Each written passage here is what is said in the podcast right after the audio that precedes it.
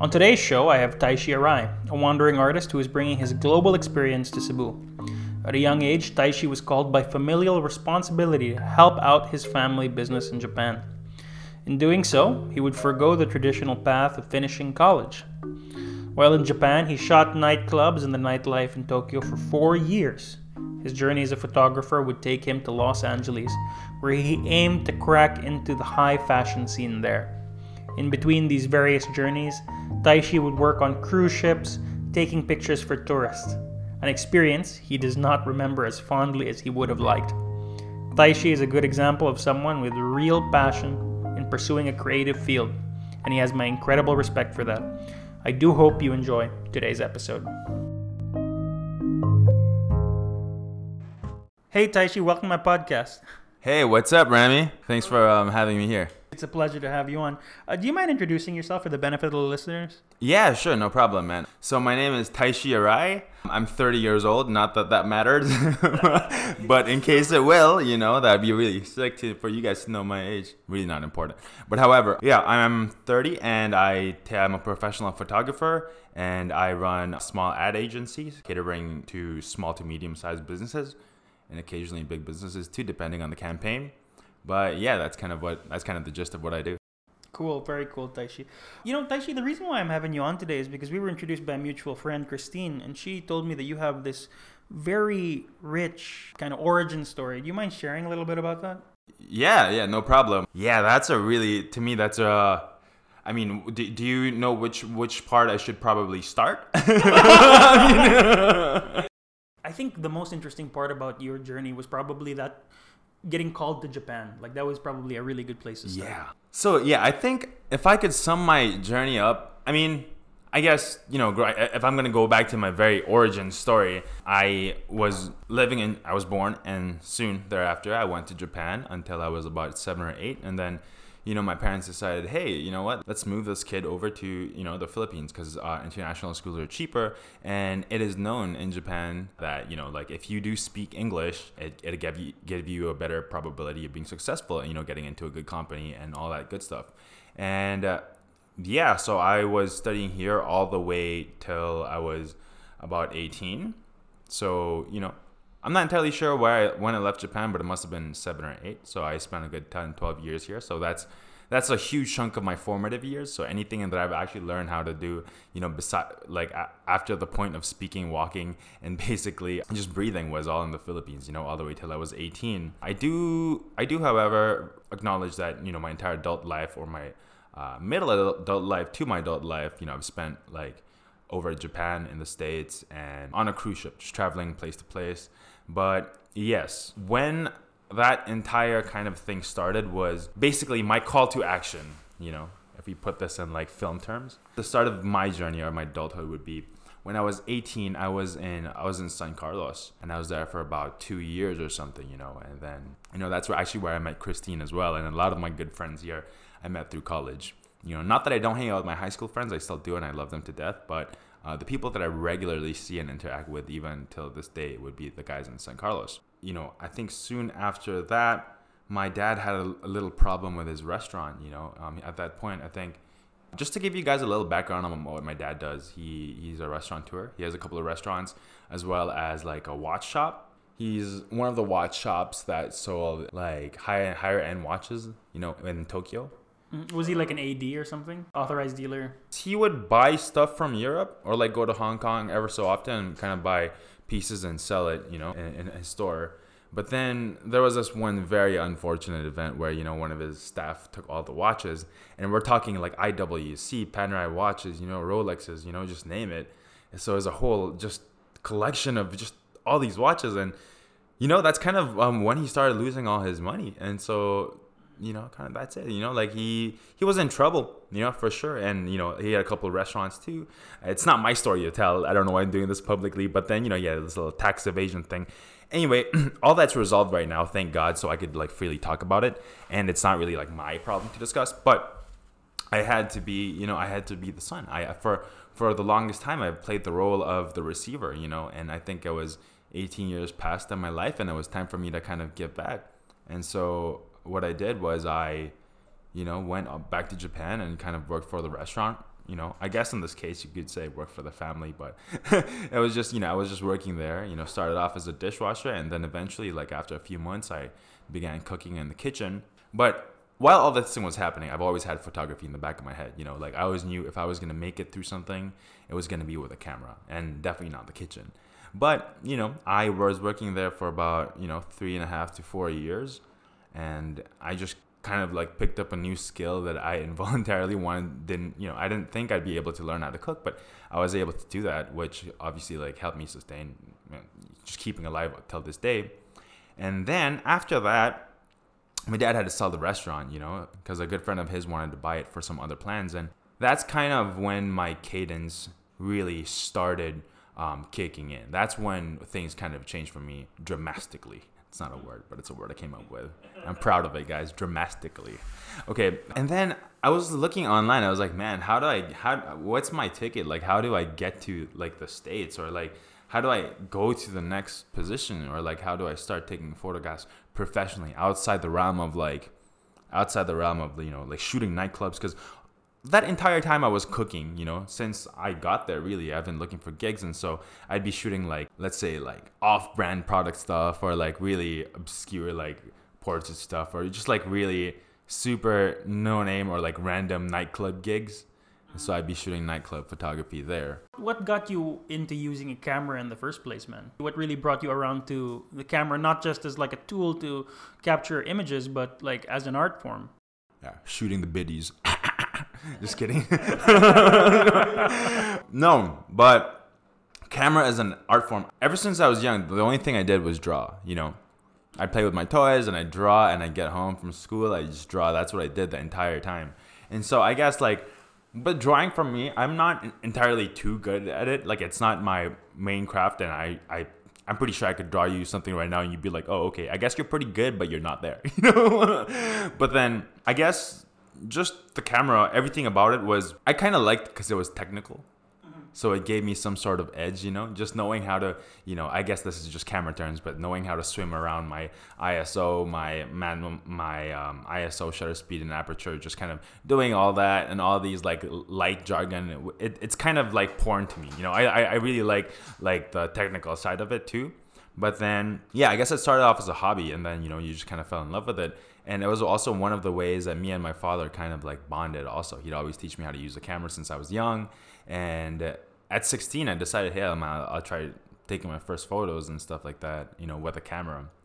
But i didn't really know how to camera how to like shoot or use the camera till i was about like 18 or 19 but yeah the whole time it was just really an interest. And but mind you this was really before photography became photography now. You know, it was like pre-Instagram thing where like I carry my my 12 year old DSLR everywhere, and people be like, "Whoa, what the fuck is that tank on your hands?" Like, you better throw that at someone they knock out. You know, now it's you see a lot of cameras everywhere, but yeah, yeah, I got uh, that's that's basically when I started photography.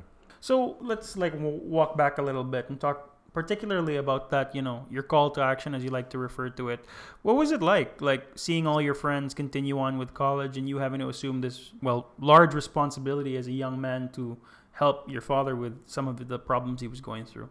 It was honestly kind of bittersweet, you know, but a lot of sweetness into it, you know. I mean, at that time, I was seeing, I was dating this girl that, you know, um, yeah, I mean, I was going serious and pretty well but at the same time too i think i've just spent too much time here being like i was just ready to leave you know? Like anything else i was going through some stuff and you know what whatever happened to my father i mean i just wanted to a help and b just like change the scenery and experience something new. And every year growing up i'd always go back to japan like once or twice a year you know to visit family and stuff. And i've always looked at the place and i've always saw it as like a wonderland I've always only really thought about all the good things that would happen if I went there. You know, the grass is always greener and the other side. That's kind of definitely yeah. So yeah, I was nothing but stoked to leave. And I mean, even if I left, it wasn't forever. Like if, if I wanted to come back, I'd always have that option, you know, to my disposal, which I kind of took. 10, 12 years later, or uh, 10 years later, yeah. So wh- what's it like? You know, like especially as a younger dude. Like I can imagine like being young and then going to Japan with a with a camera, particularly. You get led into venues that you might not otherwise be able to get into. What was that like? Yeah, it's super cool, dude. you know, you get to you get to be exposed. It's such a trip because you know if if I didn't have a camera, my life would have been you know so so so normal. You know, and when I say normal, it's just you know like example like i wouldn't go to nightclubs where i could see all these like crazy things happening you know? That's you know normally where it starts. You know you start exploring your youth through you know the night scene in general and i was so very exposed to that. So it was just cool seeing uh, street culture at its most like messed upness or like it's it's it's it's the peak. Because when you say nightclubs you know people the energy is always great. When you say nightclubs, people are always at a nightclub to release such high energy. Like it's always fun being at a nightclub. You know, you know, it's you go there to have fun, and so once you're kind of surrounded by that, it definitely changes your changes your life a little bit. You know, at first becomes good, and then you start reassessing your life, which is why I, you know, I then proceeded to the next stage of my life or my photo career as well. But it was super fun, man, nonetheless, for sure. But do you have any like stories about like things you were able to see just because you were you were you happened to be in the right place at the right time? Yeah, there's like there's a whole you know different types of stories, but then I guess one thing I've always never forgotten was, you know, I I was on Craigslist. That had nothing to do with, nightlife, but I just wanted to kind of share this. You know, there was this this listing online where they needed a photographer. I'm like, dude, that's my shit. Like, I'm, I take photos. I'll do things for money right now, especially because working in the restaurant, it's not like I got paid. You know, like in my father's restaurant, so I got like allowance. So whatever things that I would kind of earn for myself would be in taking photos of like nightclubs and events.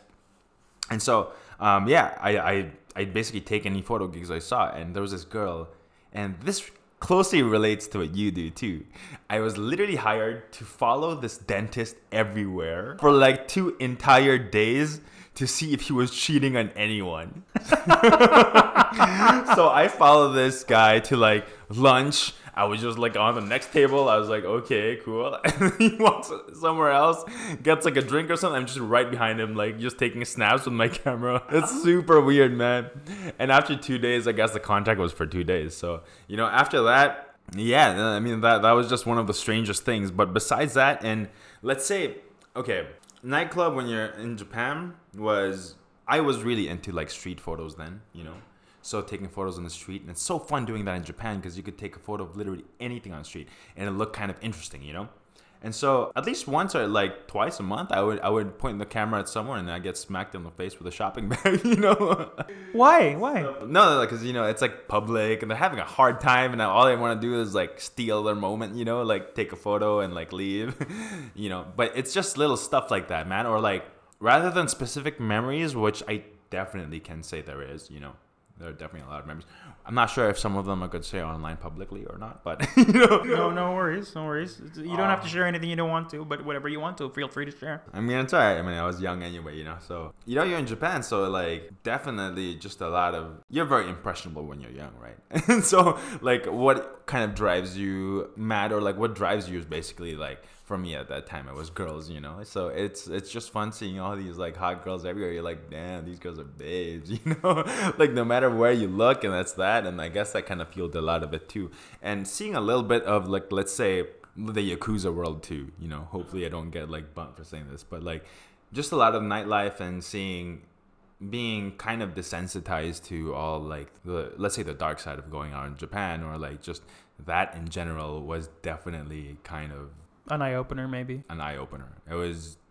That's when I started thinking, yeah, dude, the world is definitely a lot more dangerous than it kind of like seems in the eye, you know. So, particularly with regard photography, because photography is one of those things that's really hard to capture unless you're actually there. And so, I guess my question is really like, what is legit photography? Like, when is someone an amateur photographer, a professional photographer, and someone who's just pulling out their iPhone? You know, like, what for you is the splits the difference? Dude, honestly, this is such a good question.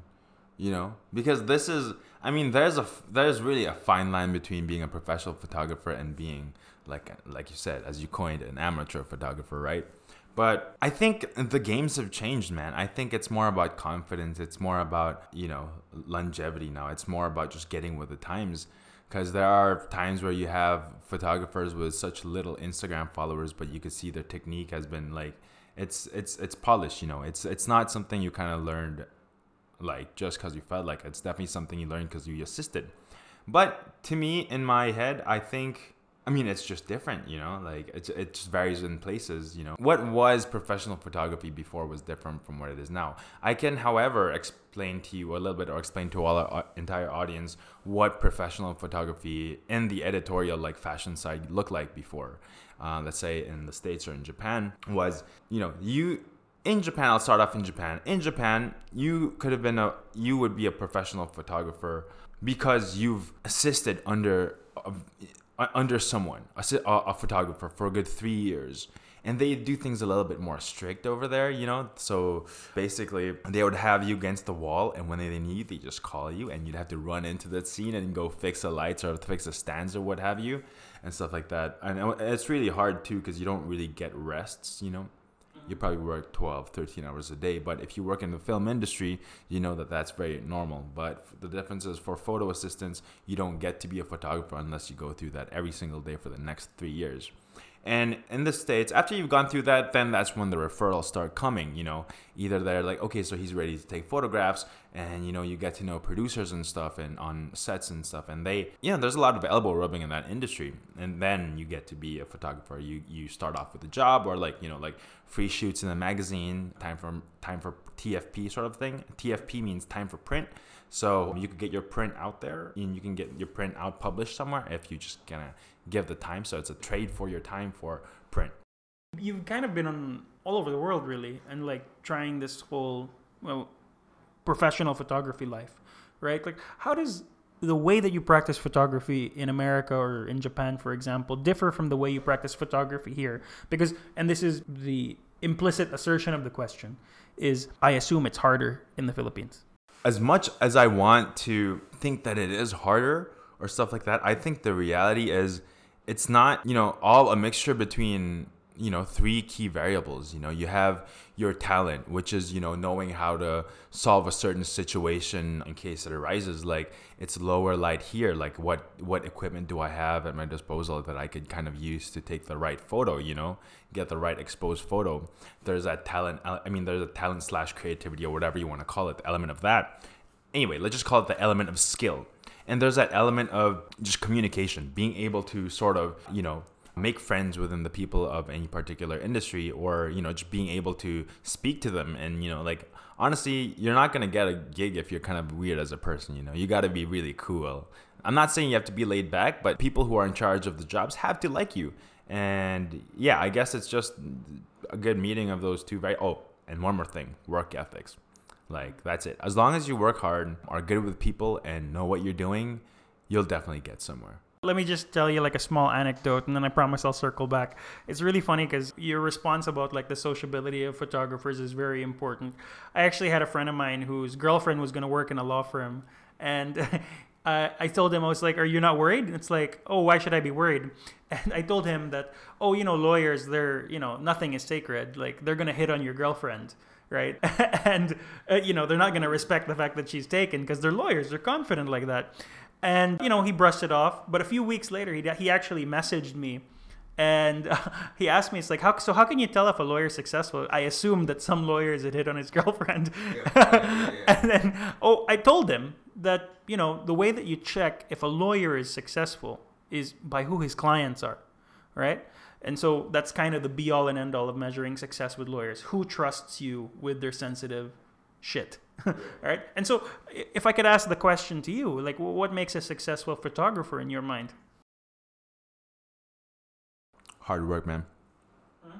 It's really hard work and being cool. I mean, like when I say cool, not as in like you know, uh, you know, like drip yourself in tattoos or like the hottest new gear, but I'm I'm just saying like just be cool as a person, be understanding, and um, don't be too pushy. Is always one big key takeaway too. Just be cool. Like you know, like pe- when people want to work with someone on set, they always want to work with someone they like, someone who's cool. You know, someone who's not gonna show off or someone who's not weird about anything and you know you have to pair that off with just really an unforgiving amount of like hard work. You know what I mean? Like the, the moment you complain with anything, you know, it's a small industry, man. Or like, yeah, that's it, man. Just be cool and have that really rock hard work ethic and you know have a little bit of talent i think of your life was motivated like the adventure that you went on when you went back to japan was motivated by filial piety or that responsibility to your family which i, I very much respect having you know come from that a bit in my own context. But what do you think though about like society and how it forced you to go on that journey? Like you, did you feel it was unfair that you know because of you know how ruthless the economy in japan is that you had to you know essentially derail your life to help your father? Yes and no. Like obviously, I wanted to go there, but in, through a different context. You know, not through the misery of, or hardship my my father was going through at that particular time.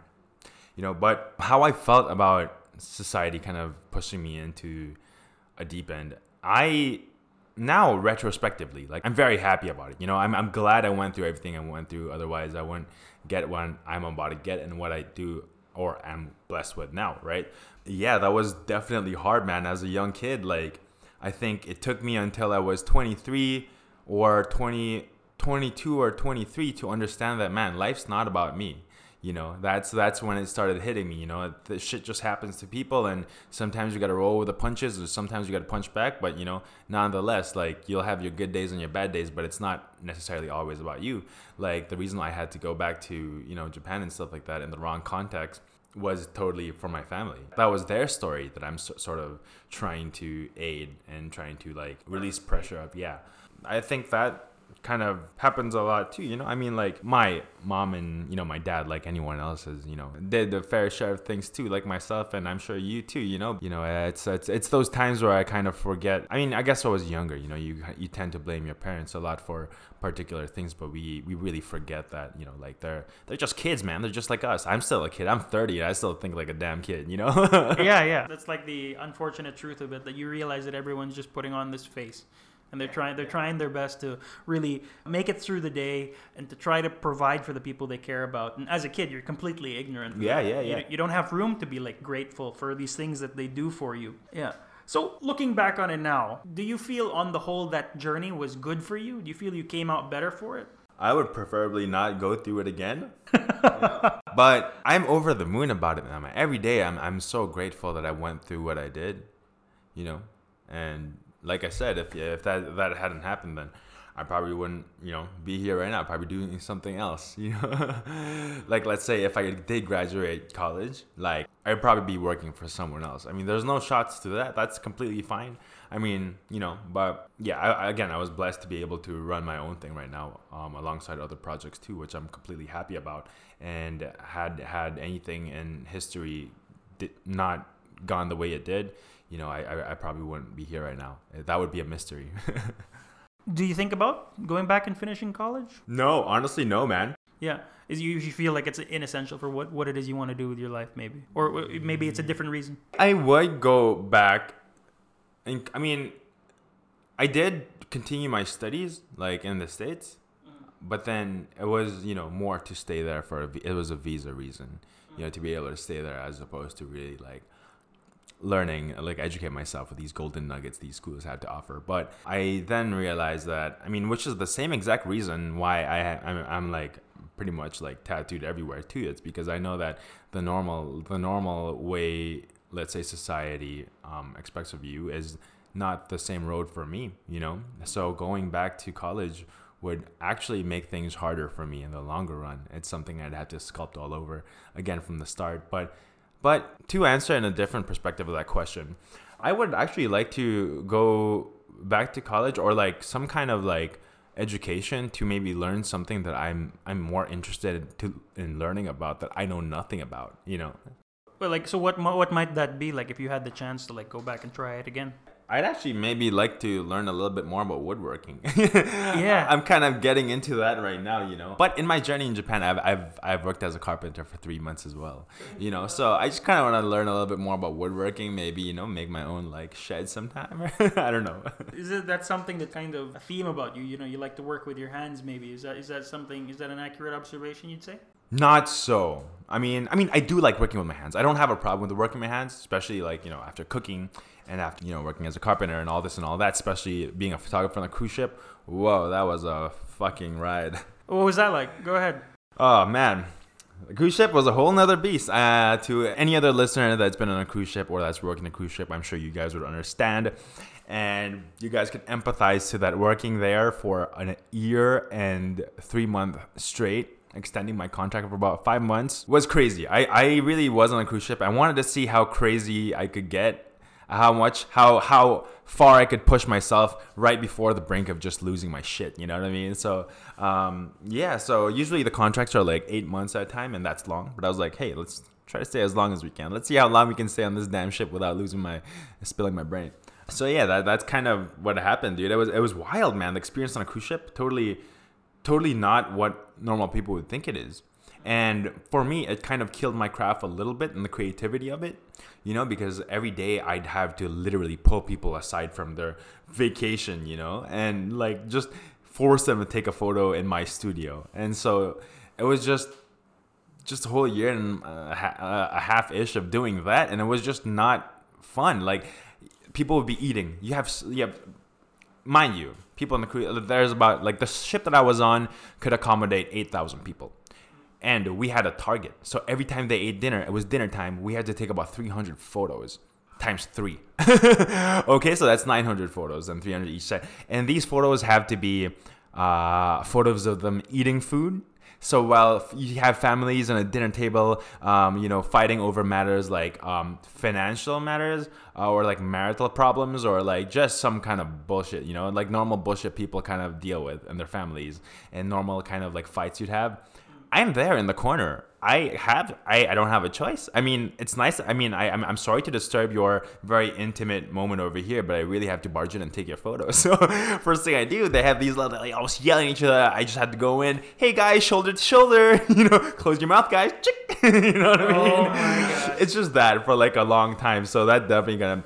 And working on cruise ships, you don't really get day offs. It's not. It's not a thing you know, every single damn day, seven days a week, and that's no exaggeration. So yeah, that's been fun. And every time, you know, like after every shift, you kind of go back to the bar, and you know, you you drink, you know, you do the same thing people not on ships do. You drink, you talk to the other girls, and there's always some new recruit or some for some other country. So you just kind of hang out with them and you know vibe with them and stuff. So that was fun from when I was young, I guess. What were the girls like from these countries? Where were they from? Were they mostly from the Philippines or what? no, no, there were um man everywhere. You know, you got your Canadian girls, you have your European girls, you have your like when I say European, there's a lot of like Russians, a lot of like girls from Slovenia or like you know Ukrainian girls, beautiful girls, man. and on our ship, there was an entertainment like I'm sorry guys if I'm sounding super like misogynist, but that's really not my intentions. I'm just you know out here to spread the truth of my youth. but yeah, just a lot of fun, man. The friends you get to make, you're with them 24 7. So you're going through shit as they're going through their own shit, very similar to yours, you know? So it's a fun little gang. It was its own world. I just had to leave because I had to pursue my photography. I knew or really thought, was convinced that I was born to shoot editorial photos. And so that's kind of what I pursued after that. Mm. So what have you done in the way of trying to do, you know, materialize your dream?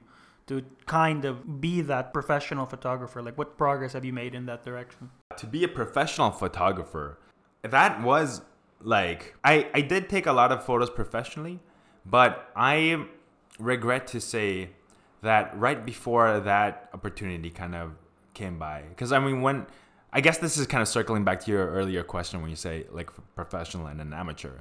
I was in that industry so that means like after four after three and a half years of just like looking for you know an in in the industry i finally got in as like a photo assistant but then being a photo assistant is it's actually a really high accolade in this industry you know Japan or America? The States. The States, okay. So, yeah, anyway, after the ship, I moved to the States because I knew I had to pursue something bigger than myself. And with my dreams being shooting the September issue for Vogue someday, you know, on the back of my head literally 24/7 that's that's the only logical thing to do was move to the states and try to figure it out you know?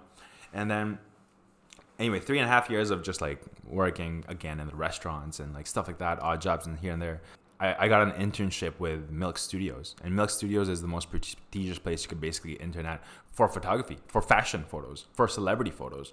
So you know, every day you kind of see people like Kim Kardashian come in, or like The Weeknd, or like you know, just stuff like that. So I was definitely after doing freelance work for that studio, I was then I then had my foot on set, and so I became a photo assistant, and so that was the funnest thing ever, you know, because while I was still shooting professionally for, let's say, other brands as well, I would still be assisting a lot more, you know. So I was assisting all my favorite photographers, and you know, these were the photographers that I've been following since I was a kid. You know, I'm like, oh my god, you know. Mm, go ahead, name them. You have your friends, your homies work for people like Miles Aldridge or like people like Juergen Teller. You know what I mean? Like I haven't directly worked with them, but like let's say I would be like placing in I would be setting lights or like in the studio, just like fixing their set. I'd be like, okay, so I guess this is gonna be tomorrow, huh? Juergen's gonna be shooting here, or like Ma's gonna be shooting here, and all these like big name like Japanese photographers too. And then, yeah, and it's it's just such a cool thing, man. It's it's like it was a dream come true because I knew that I worked so hard to be a to be a photo assistant, but I didn't even know like I was too proud when I was younger to be a photo assistant. I'm like, nah, I ain't gonna be a bitch to nobody. Like I'm not, you know what I mean? But that's just the steps of photography you kind of have to take in order to really take the lead to take the next step. You know, it's like the little platitude they say, dude. Like you can't. You're not know you're not gonna know how to spend a million dollars if you're not gonna know how to spend a thousand dollars, and you're not gonna know how to spend a thousand dollars if you don't know how to spend a hundred, and you're not gonna know how to spend a hundred if you don't know how to spend ten. You know, so me trying to be a photographer right away, be a professional photographer right away was a big it was kind of big red flag. It just wouldn't have happened either ways. You know, you're not gonna meet someone at a bar and be like, "Hey, can you take photos of this?" That's not gonna happen. It's gonna happen because you know you started from being a, a an assistant or like a photo studio manager, and then you start getting your foot on doors on in gigs and stuff.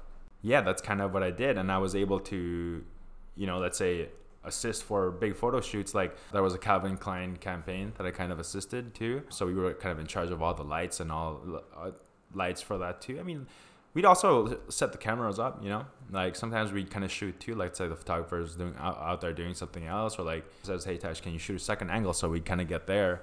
Um, yeah, in that campaign, you see people like, you know, like Kendall Jenner, Travis Scott, you know, all these, uh, some of these guys, the Weeknd. It was, it was definitely cool. I was, I was there and I was like, oh my god, that's that's insane, man. Like you know, that's that's incredible. Then I okay, just to give a little context on, on how like how bummed I'm, I would be feeling today had my mindset not been the way it is now.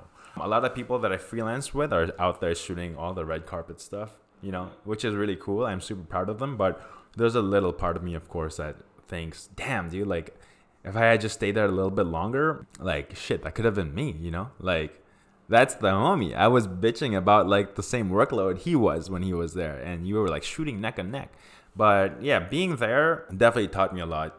Like I was able to work with relatively big name modeling agencies and stuff like that. So I would be shooting for their faces and stuff like that. And you know, throughout my last two or three months or like six months, I, I started getting you know like the gigs that I, I really wanted to get, you know, shooting for clothing lines and stuff like that. That wasn't really like definitely on the way to getting bigger. Like shooting for people that have like, you know, blue marks on their Instagram and stuff like that. So that's yeah, I mean, I don't know where they're diverted to, but that's that's that.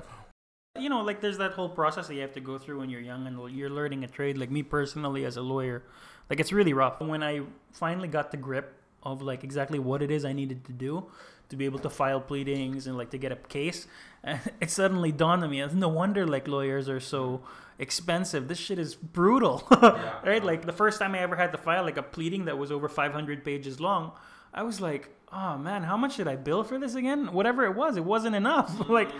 and but you know, as you get older, like you realize like, and pardon my French, eating shit is probably part of the job. You know, it's part of the process yeah. of getting better right? Yeah. And so, you know, but I'm, I'm pretty sure you learned a lot when you went through that process. If you don't mind, though, like maybe just some of the things that can be conveyed in a podcast, can you tell us a little bit of what you learned makes a good photo? What I learned makes a good photo. I think usually what happens behind the photo. Really? You know, it's you know, yeah, most certainly. You know, I mean, what makes a good photo nowadays you know a lot of these kids you know you can go on youtube and figure out like the best colors and sort of copy the colors that are coming from a particular place but for me I don't know. I, that's the like there's a lot of photos that I guess I, things have changed now. Now I'm more now being here back in the Philippines for about two years. You know, I think my interest has definitely changed a little bit. Before I was really a lot of into like fashion, all these like super superficial you know aspects of let's say photography. But now I think I think I enjoy real photos I don't think you necessarily have to be a really good photographer like a professional photographer to be able to take a good photo. But if we're talking in a commercial sense, I mean, you know, there there are standards of a good photo. You know, there, there are standards of a commercial photo. I guess for any photographers that's listening to this, that's what where they're more interested in.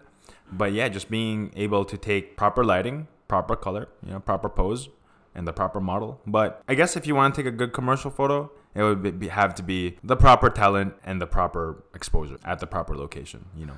So, actually, one of the things that I personally confronted, and I want to ask you a question about, is well, me personally, like being able to file a 500 page pleading with over like 50 exhibits, right?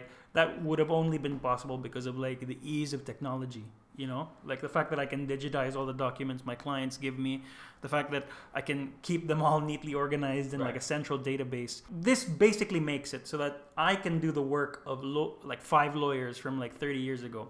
You've been doing photography for about 10 years right? Is that is that accurate? Well, about like 12 15 maybe? 12 13 so 13 i, I guess oh sorry guess. 16 you said right? That was my mistake. Yeah yeah yeah, yeah. so 15 years of photography. What has changed in the way of technology to make photographers more capable in that time?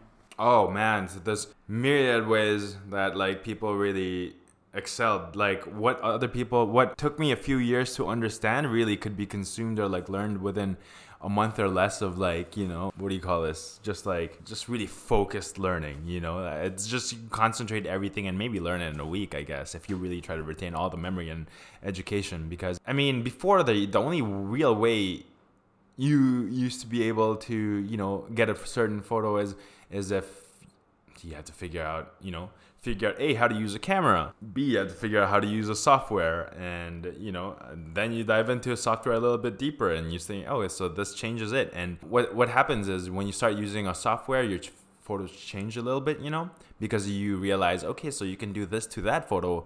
But then it's funny because later on well in my experience you know I, i've understood that like simple is always the best but i went through hoops of like being very technical with my photos. Now i don't like technical photos anymore. I like very real very raw natural light photos and stuff like that. But i also like i also really appreciate well lit photos that you know like you see a lot in like calvin klein ads or like you know like uniqlo ads. I appreciate that kind of stuff as well. Yeah definitely. What make it's it's cool because to anyone that wants to learn photography now, you you have YouTube at your disposal, or you know you want to pay ten dollars for a class, you know you can get that, and you're like a pro right away, you know. but it's it's it's different. Going through it through experiences, definitely, definitely like a different. It was def- uh, it was a different pride that I carry on my shoulders. Mm-hmm, because like you know you didn't just learn something. There's a story behind this oh. lighting trick you learned, right? The lighting trick I learned, you know, posing, everything was definitely like hard earned for sure. What is it like though right? Like you have this incredible love of photography, and yet somehow you're forced to like take this thing you love terribly and try to use it to make a living, right? Like and like you really have to f- take this thing you love and then turn it into a product. Mm-hmm. Like what feelings does that engender in you? Yeah. That's a fantastic question. That's a great question, man. Yeah, it's definitely you definitely have to have a very particular mindset to be able to you know have longevity and you know for me, holding the camera in a context where you don't necessarily feel like it, you know. So I, it, it's harder for me to hold the camera now unless I know I'm inspired, you know, to shoot something that I normally shoot. Because having an agency now, uh, uh that uh, my my main package or my main takeaway that clients expect of me is to hold my camera and shoot things that you know I wouldn't normally shoot, or I'm, you know, for lack of a better coining, like I'm not too excited to shoot about like stuff that you know i'm i mean i, I love product photography and i do have experience with that but then it's not something i want to do all day but you know just over the years over like decades of you know learning it it kind of taught me to separate what makes it's just being a grown up and understanding that hey i have this ability to sort of like change people's businesses to you know to enhance their passion or to make whatever look good and you know post it on social media or like run an ad for it and so i kind of yeah, I mean, I, I, I, I love it now, but it's a different kind of love. It's not the same love as I would like, let's say, have when I'm shooting fashion or like portraits, but it's still definitely like love for sure. When was the last time you you know picked up the camera for yourself and shot something for yourself? You still do that often, or is it like you know you put the camera down when you get home because you're tired? well, that kind of stuff doesn't really bother me. Again, I've been doing this like 12 years. I've had my camera in my hand for 12 years now. Um, holding a camera for anything else, it doesn't. There was a time where it really bothered me, especially on the cruise ship. But after that, I realized, hey man, this is just a skill I have. It's more, it's more like a second. It's it's like breathing to me. Um, the last time I really shot something that I was very very excited about was it was two weeks ago, actually. My my good friend Danny Bautista, fucking uh, killing it in his craft too. Um, what does he do? He's a skateboarding Philippine coach. Okay. So he handles like Margie Didal, you know, the um, he coaches the entire skateboarding team, and he's a filmer too. So he he goes out, goes in and out of the country. Actually, a lot of times, um, he's not. He's uh, he's giving him and his wife Sam. They, they both just they both gave birth today, but two weeks ago we shot like a maternity thing. And when I'm, you know, when I'm kind of serious about the photograph because I don't shoot on digital, I use my little chunky medium format camera on film to like shoot something because that's what I normally do. Like I don't really shoot a lot of digitals. I shoot, I love shooting on film just because it's just the medium that I kind of prefer you know like not being able to see the photos afterwards i take it and you know just kind of like take a risk and, you know and just like take a photo and wait till a few weeks you know few week, weeks to a month to see the outcome that's kind of my jam but yeah that's the two two weeks ago was when i shot something real that's actually really interesting because you're the first photographer that's ever articulated that they really really like film like i have my friends who are photographers and they they love their digital slr you know or like mirrorless or whatever it is now i don't know I, these words mean nothing to me by the way me too to be honest uh, but what is the difference uh, film versus digital to you? this is this is always something people say but it's really true. it's the dis and it's just the fact that like all my favorite photographers that I look up to even until now, you know, this is the camera they kind of shot everything in. And so when you shoot something like that close to the same lighting conditions they shot whatever they were shooting when you fell in love with photography was with the same exact medium, the same camera, you know. So those are the kinds of camera, I mean, film the medium that kind of moves me, but yeah, dude, like if but in general, like I don't think one is prettier over the other. It's just which tool is better for a certain like there's a cameras would obviously be helpful for you know giving like stuff with a fast turnaround or like if you want something super quick you know and if you want something to look right. If you want something to look right and you need it to look right obviously and you don't want to spend money uh, then you shoot with a digital camera. I mean it's the best. It's it's the new standard right? I just thought I, I just personally want to shoot with my favorite camera if I'm shooting something I really love, and I'm just more comfortable shooting on film, you know, because you get like six for me, I get like 16, I guess 16 shots within a roll of film, and I usually carry on three or four with me. And it's like it's about like 700 pesos for like a film, you know. So it's like I don't want to fuck that up. no worries, man. Yeah, yeah, I completely understand. I mean, just just to like relate, also, like I'm a lawyer. I spend a lot of time on uh, computer typing, and so like I've gone through like five or six different keyboards because like the way I interact with like Microsoft Word is suddenly such a big deal to me because yeah, it's yeah. like it, it, it's it's in at least half of my day, you know. And so like the tool I for whatever reason, even if like there's only marginal two percent in like the comfort or the ease, it, it still matters. It's still it's still useful to me. Yeah. You know what I mean? Yeah, dude, mm. definitely. So what is success now like as for like for you like cause considering you you came from what what's really interesting about your story is that you were in Japan where they have high fashion scene and you uh, California is it? Did it have yeah LA yeah. LA right? There is a high fashion scene there. You went from there and you came back to Cebu without without me step on it right or offend you right? The the ceiling is lower right? So what is success for you now that you're here? I love it. It's uh it's it's something this is actually wait, you mind if I dip my toes into like the precursor to why I moved here? So after three years of cooking in a restaurant, man, this is where it starts getting interesting.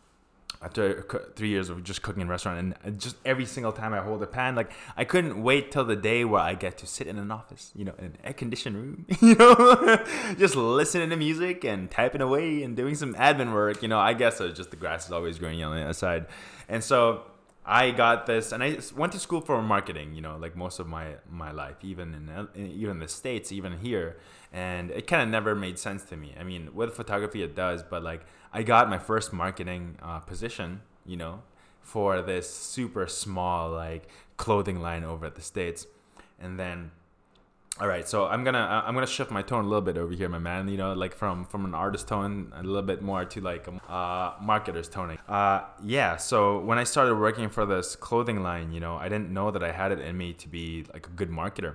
I basically when I was working there, even if I was for like minimum wage, you know, because it was um, it's a they, they, they don't make that big a bread as compared to like you know bigger brands like Nike or whatever.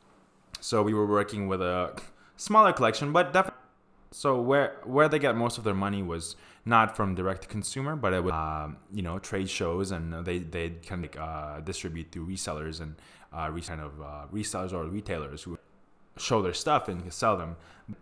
It was my job to make a channel for direct to consumer, so I had to make an online store for that. And to me, what seemed like a normal desk job, I didn't realize would kind of like save me later on. And so everything that I'm feeling right now, like all everything that I do right now was really like a little mix of everything that I've learned.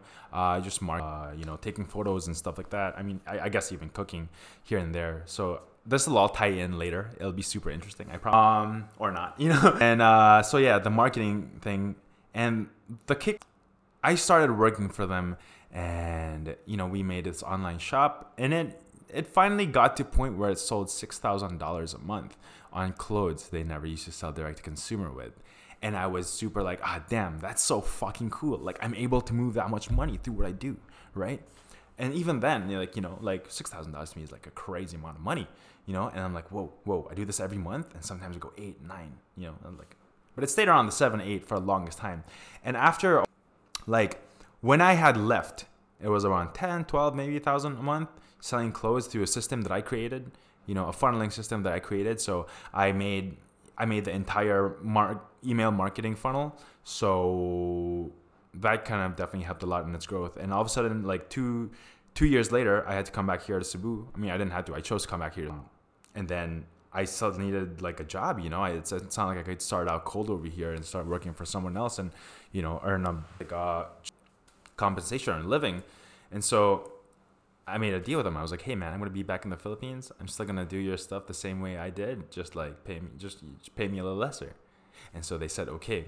And so what happened was I grew that ten to fifteen thousand um, dollar a month sales, and I created this online system. And now they're making upwards of one hundred fifty thousand every single month.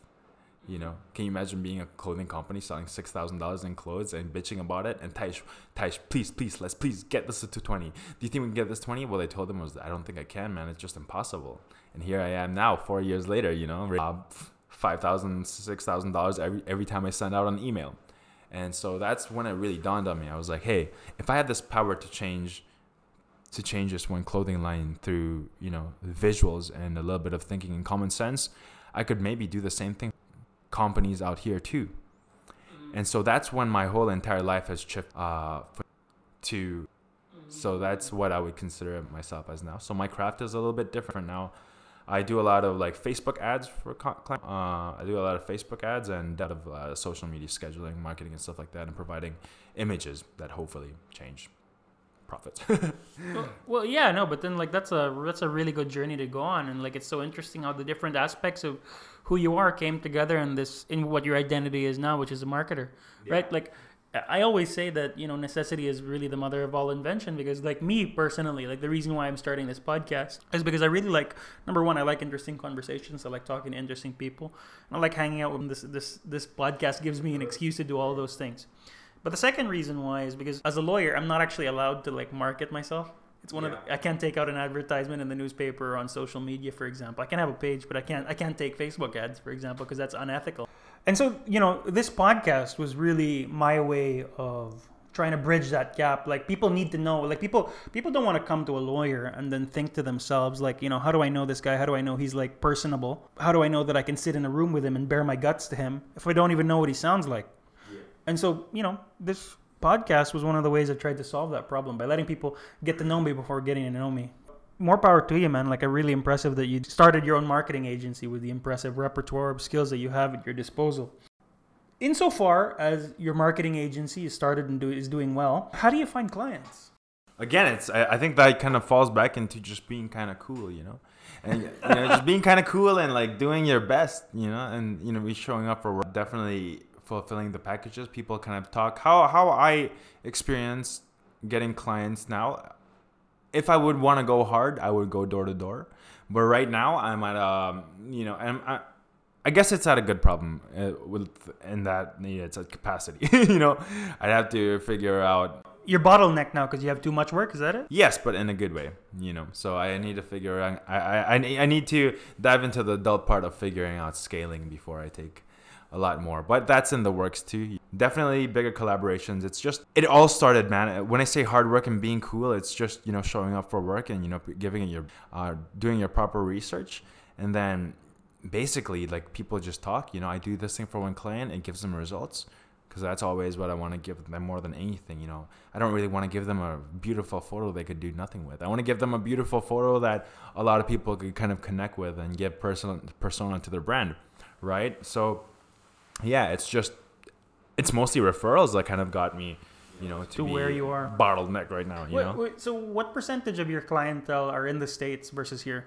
Yeah, I, I just have that one job in the states for the marketing, but besides that, I mean, I, I, I thought that it was it was best. It was less complicated. Well, I was under this whole like idea of or like under this romance before, where like you know maybe I could work here and you know get clients from the states and stuff like that. But the reality, I think, is you know that could be done too, but.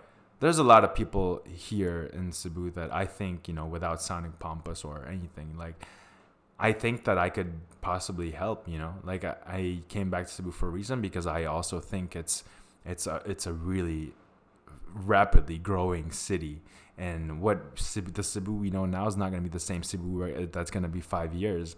And you know, with all these growing companies, I thought it would be best to sort of like create this structure where, you know, it, it would kind of help the aid of you know the, the growth of the city. I think I'm all for that. You know, that's why before even a year ago or like two years ago, I thought, man, I'm gonna get more clients in the state. That's more money and stuff like that. But you know, I mean, I could still work here. You know, obviously uh, that's a little bit lesser than what you would get over there. But then, you know, it's it's it's kind of cool. It's now I'm at a point where like I've been busy my entire life, man. Even the states, even in Japan, I've been juggling three, four jobs. You know what I mean? Like that's just the kind of hustle that I'm used to, and and, and keeping that same cadence over here definitely has been working well with me, you know, and, and, and my company too, like Crayon Works. That's it. Mm. This is the last question I usually ask, and this is like to cap the podcast so that people can look back fondly at the episode they recorded. Where do you think you'll be in five years on this journey that you're on? Five years, man. Five years. I hope I could sustain whatever I'm doing right now. You know, but if the tides change, that's completely fine too. But my five-year plan is obviously scale it. Maybe, maybe, maybe do the same exact thing that I'm doing now, but figure out a way to, you know, have be able to accommodate more people with a bigger, more, uh, you know, more able uh, team.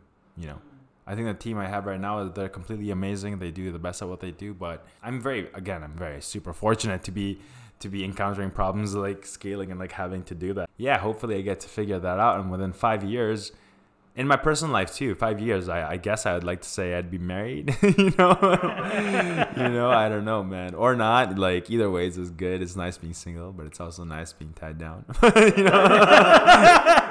Wait, okay, I don't know. Tied down can be interpreted in one of very many ways. oh man, the better way. I want to get a better way. I've always thought to myself, my man. I mean, I'm just gonna, you know, I've always kind of wanted a dog, you know, because I moved back in my old house now in Mactan, and I've always wanted. I was, I was thinking, man, so there was another person, like another person I know, you're selling pit bulls. I was like, damn, I'd really love to own a pit bull, but like I just can't take care of it, you know. it's something stupid, but yeah. In all honesty, in five years, I want. I still aim. I don't. I don't wish to be able to do what I'm doing now. I will still be continuing it. I will still be crushing it. Yeah, dude. I think that's kind of that's it. I, I just Well, you know, you more than any other podcast guest that I've had on, if things do go as the British say, tits up and things become unpredictable for a bit, you more than any other podcast guest I've had on will probably be able to cope the best. Uh, I I honestly think that'll be like if things go tits up, that'll be stressful for a while. But nah, I'll have fun with it. I'll figure something out. You know. Taishi, thanks for coming on my podcast. All right.